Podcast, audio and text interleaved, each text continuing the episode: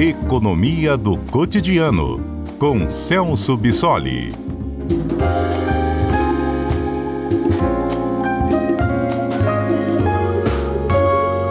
Economia agora no CBN Cotidiano com a explicação do Celso Bissoli, que é doutor em economia e nosso comentarista que às quartas-feiras, geralmente ele participa mais cedo. Contudo, hoje, devido ao debate do Dia Internacional da Mulher, o professor Celso participando um pouco mais tarde e vai falar da retirada de mais de 11 bilhões da caderneta de poupança, o que isso representa para a nossa economia. Boa tarde, Mário. Boa tarde a todos. Uma informação importante para as nossas discussões aqui sobre economia e que foi divulgada recentemente pelo Banco Central foi a notícia de que houve uma retirada de 11 bilhões e meio de reais da caderneta de poupança agora no mês de fevereiro.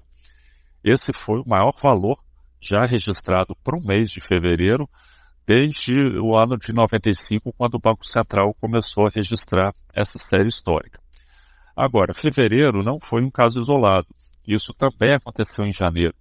E aí, se a gente somar janeiro com fevereiro, essas retiradas da poupança já totalizam 45 bilhões de reais. Né? Dessa forma, o estoque de recursos depositados na poupança, ou seja, o volume total de valores da poupança, acabou registrando uma queda nesse período. Atualmente, a poupança tem aproximadamente 970 bilhões de reais aplicados, o que mostra que a poupança ainda é uma modalidade de aplicação bastante tradicional e bastante comum entre os brasileiros. Agora, o que, que explica esse movimento de saída de recursos da poupança? Bom, o primeiro ponto é que nós estamos no início do ano. E aí a saída de recursos, claro, tem a ver com aqueles tradicionais gastos de início de ano. E aí eu estou falando aqui de alguns impostos, como o IPVA e o IPTU em alguns municípios, mas também estou falando de compras de Natal que foram parceladas, o pagamento de taxa de matrícula e de material escolar para aquelas pessoas que têm filhos pequenos, e no caso de outras pessoas, despesas com esse período de férias. Agora, o segundo ponto, que é mais importante ainda, se refere à própria conjuntura econômica do Brasil. E aí eu estou falando especificamente da taxa de inflação e da taxa de juros que nós temos no país. Como todo mundo já sabe, a inflação representa esse encarecimento do custo de vida. E aí, aquelas pessoas que poupam recursos acabam tendo que sacar parte dessa reserva justamente para arcar com essas despesas cada vez maiores, inclusive para pagar esses gastos típicos de início de ano que eu acabei de comentar.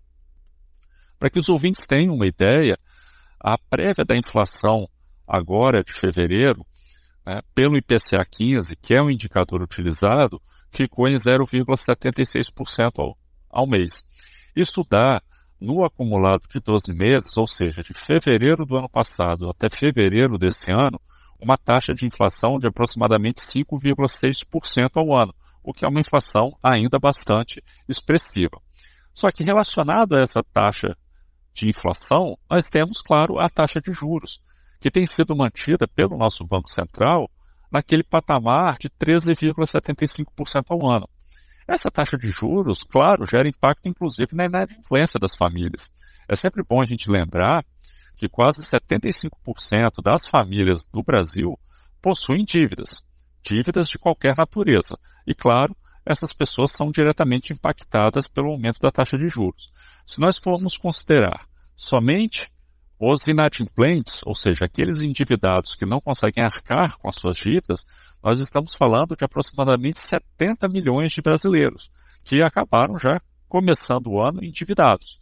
Ou seja, é um contingente muito significativo da nossa população. Então, muitas dessas saídas de recursos da poupança estão indo, claro, para o pagamento de dívidas. O custo da dívida do cartão de crédito, por exemplo, que é das modalidades de crédito mais caras no mercado, é muitas vezes maior que o rendimento da poupança.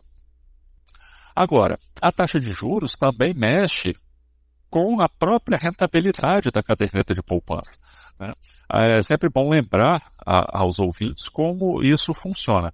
Pela atual regra, quando os juros, quando a Selic está num patamar igual ou abaixo de 8,5% ao ano, a poupança rende 70% da Selic. Agora, quando a Selic ultrapassa esse patamar de 8,5% ao ano, o rendimento da poupança muda.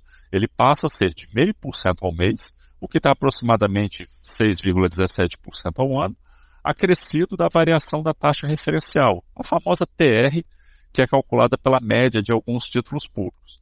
E esse é o nosso caso, com a Selic em 13,75% ao ano, ou seja, nós estamos nessa segunda situação, nesse segundo caso. Então, mesmo que a Selic esteja alta, a poupança segue com um rendimento limitado. E aí as pessoas que aplicam recursos na poupança não ganham, mesmo que a Selic esteja mais alta. E o resultado, claro, é que a poupança acaba perdendo atratividade frente a outras aplicações de renda fixa que pagam pelo menos 100% do CDI, algo próximo ao valor da Selic. Né? Então, o que nós estamos assistindo agora são essas respostas das pessoas frente a essa conjuntura econômica marcada por inflação e juros altos aqui no Brasil. Bom, é isso, Mário. Agradeço e aproveito a oportunidade para parabenizar todas as mulheres por essa importante data, dia 8 de março, e nos vemos na próxima semana. Um abraço a todos.